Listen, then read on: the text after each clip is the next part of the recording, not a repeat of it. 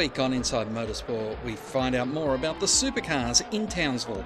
I hope you stay with us. We speak to the championship leader in the Dunlop Super 2's Bryce Fullwood later in the show. But first, the weekend victories for Scott McLaughlin and Shane Van Gisbergen headlined a very different two days of racing at the Townsville 400. First of all, in the dry, Scott McLaughlin came back from not being on pole position to take the victory. I honestly thought after qualifying maybe we were like second, third, um, but honestly when the tyres life started to become something. Um, like lap 15, my thing just turned turned on, and um, I was able to pressure Chaz at the start, and then it was also Reynolds, and you know managed to keep a uh, close the gap to Jamie in that last stint, just before, uh, second last stint, and then I was able to uh, you know half come out not too far behind him.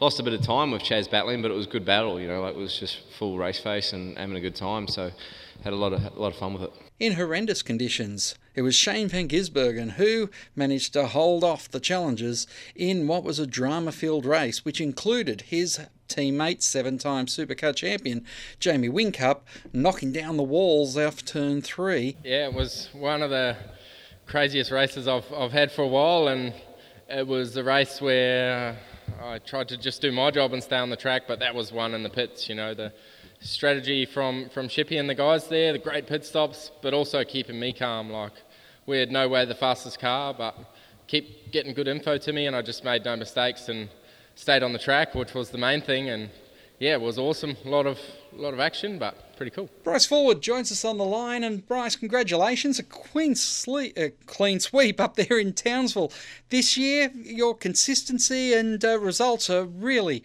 uh, making this championship very hard to take off you. Yeah, look, um, thank you. Yeah, look, it was a, a really good round for us. Um, you know, we, we, thought at the start of the weekend it was going to be uh, a little bit harder. You know, we were, we were at the front, but we weren't the fastest car. But um, yeah, look, the, the MW uh, Motorsport Altima has been absolutely on fire and been a really good race car this year.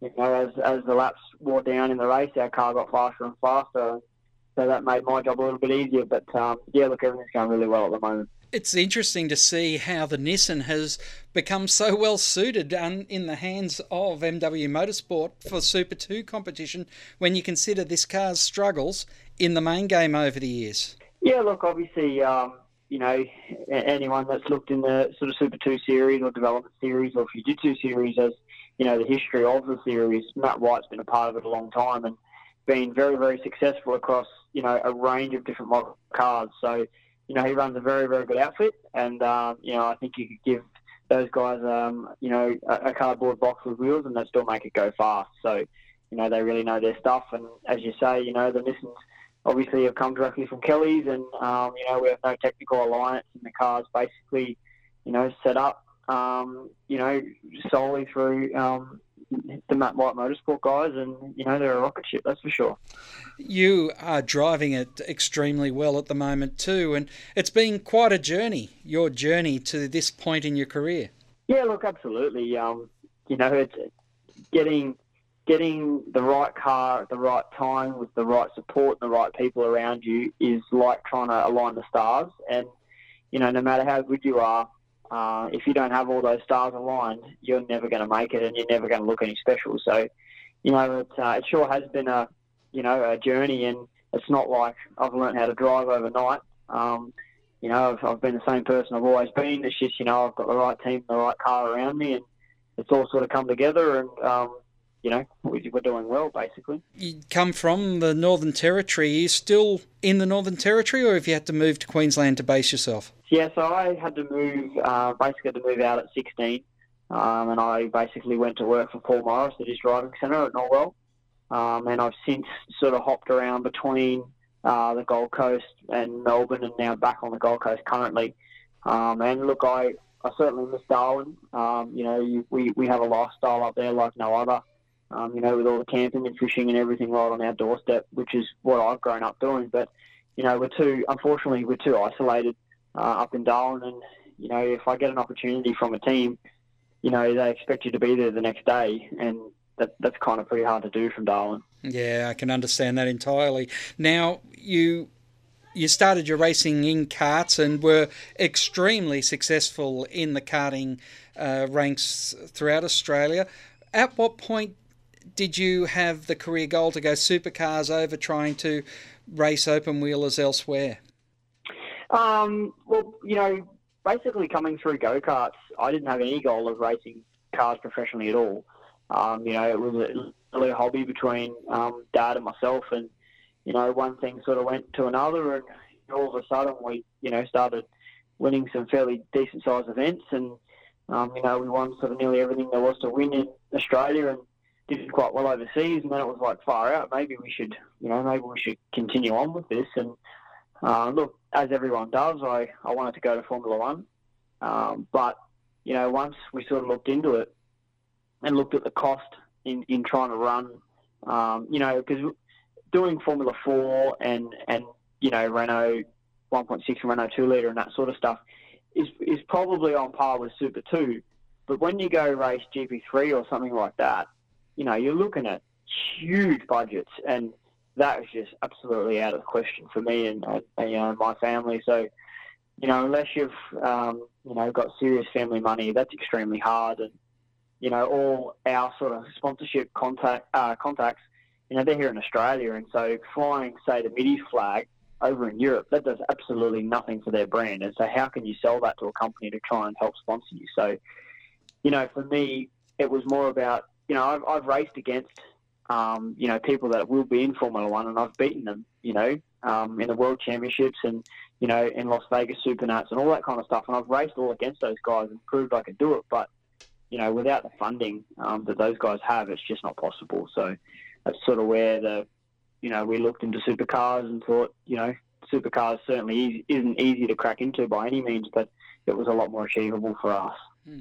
Now, what? This is your fourth season in Super Two? Uh, yeah, this is our fifth season in Super Two, um, and so unlike a lot of people, you know, they say I'm sort of a veteran of Super Two, but it's only my fifth year racing a car because I jumped straight out of a go kart straight into a supercar and straight into Super Two.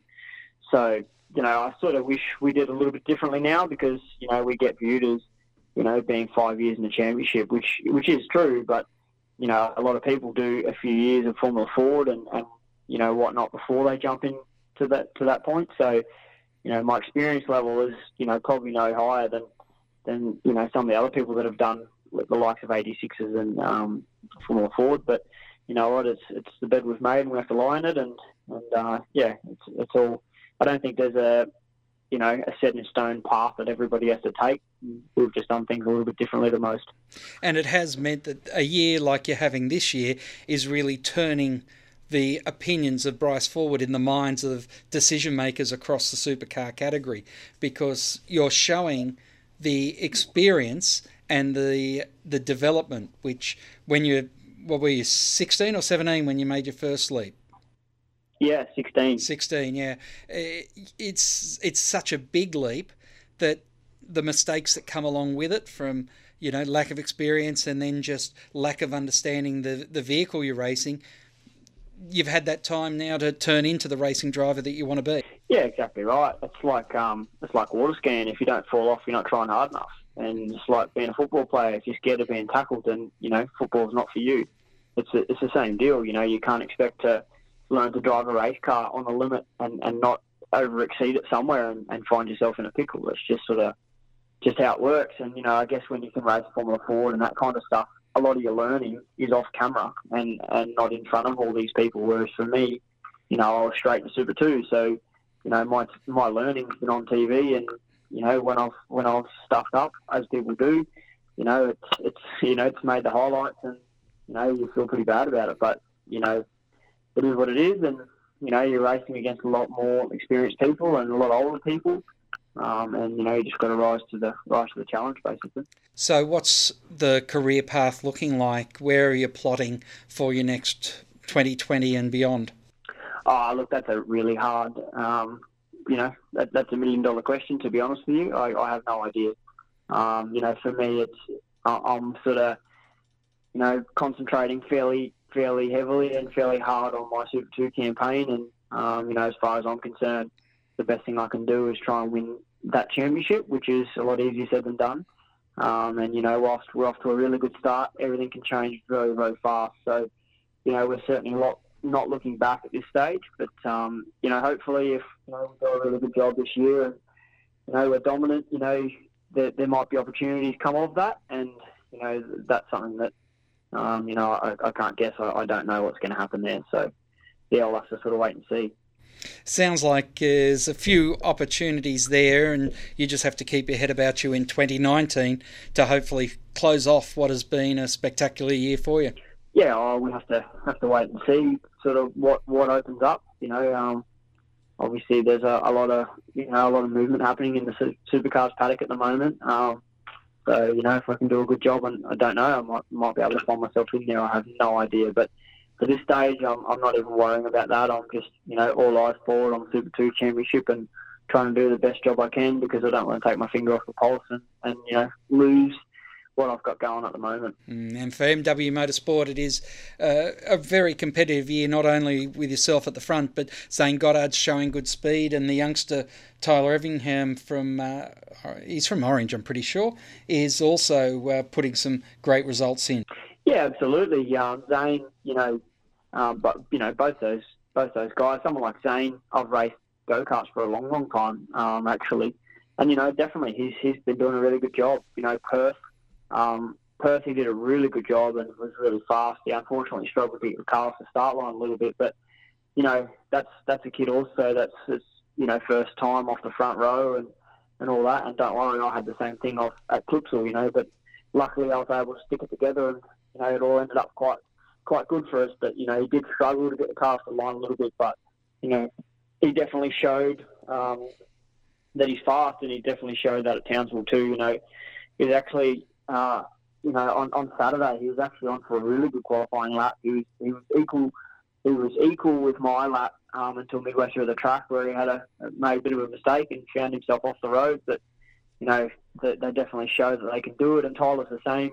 You know, these cars are really, really hard to stop, and obviously everyone can go flat out in straight line. So a lot of the techniques in, in how to stop the car, and he stops the car really quite well. So he's someone that's going to be a you know an up and coming driver for sure. You know, for him, it's just about learning the track, and you know these these V8 supercars are a fairly big angry beast to throw around a racetrack, and um, you know you sort of it's, it's an apprenticeship. You know, you sort of got to learn and earn your stripes along the way, and that's sort of where he's at. Mm. Can you talk to me a little bit about the uh, what it seems like now is the the uh, Paul Morris finishing school for race drivers? Uh, Anton's been through there, you've been through this, and there's a number of other young drivers now who are sort of developing and honing their skills up there at Norwell. Yeah, so obviously for me, um, in my very first year, um, you know, I, I, worked for Paul. Um, I raced for him as well, and then ultimately, um, you know, then went to Matt White, and I've sort of learnt my craft and and whatnot from Matt White and his, you know, my engineer Brendo there. I sort of, you know, my first year I was 16, and you know, was was a fairly big jump out of go karts straight into a race car, and um, but you know, obviously. Um, you know, I, I, did do a lot of laps at Paul's and spent a lot of time on the skid pan and all that kind of stuff, which all which all definitely helps. And obviously, Anton's done a really, really good job. Um, and you know, look back through Anton's karting career, know, he's he's had one of the best karting career out of anyone in our country. You know, he's he was extremely successful. Um, so he's always been very, very good. Um, you know, at anything he's done. So you know, obviously he's got a lot of young kids up there at the moment, which is really good because you know it's extremely it's extremely hard to get laps in these race cars. You know, they, they say obviously the Super 2 is the feeder category for V8 supercars, except for we only drive the car 10 times a year, and that's all. And we're already up, we've already done eight rounds of the Supercars Championship now, and we only get to drive it, I think, eight to- uh, 10 times a year, including test days. So it's very, very hard to try and learn to drive these cars when you barely ever get to drive them. Mm. Which is interesting to see what Jack Smith one of your competitors has been doing by taking so many opportunities that he can to get into a wild card. Exactly right, and you know those opportunities aren't there for everyone. Um, you know the opportunities to do that aren't there for me um, for budget reasons. But you know when you can do them, absolutely. You know I, I don't think you know going into a wild card round into supercars, you know, you have to go soul searching like you never have before because you know, that category is extremely competitive, and not the Super Two is not. It's just that the depth of the competition in the field.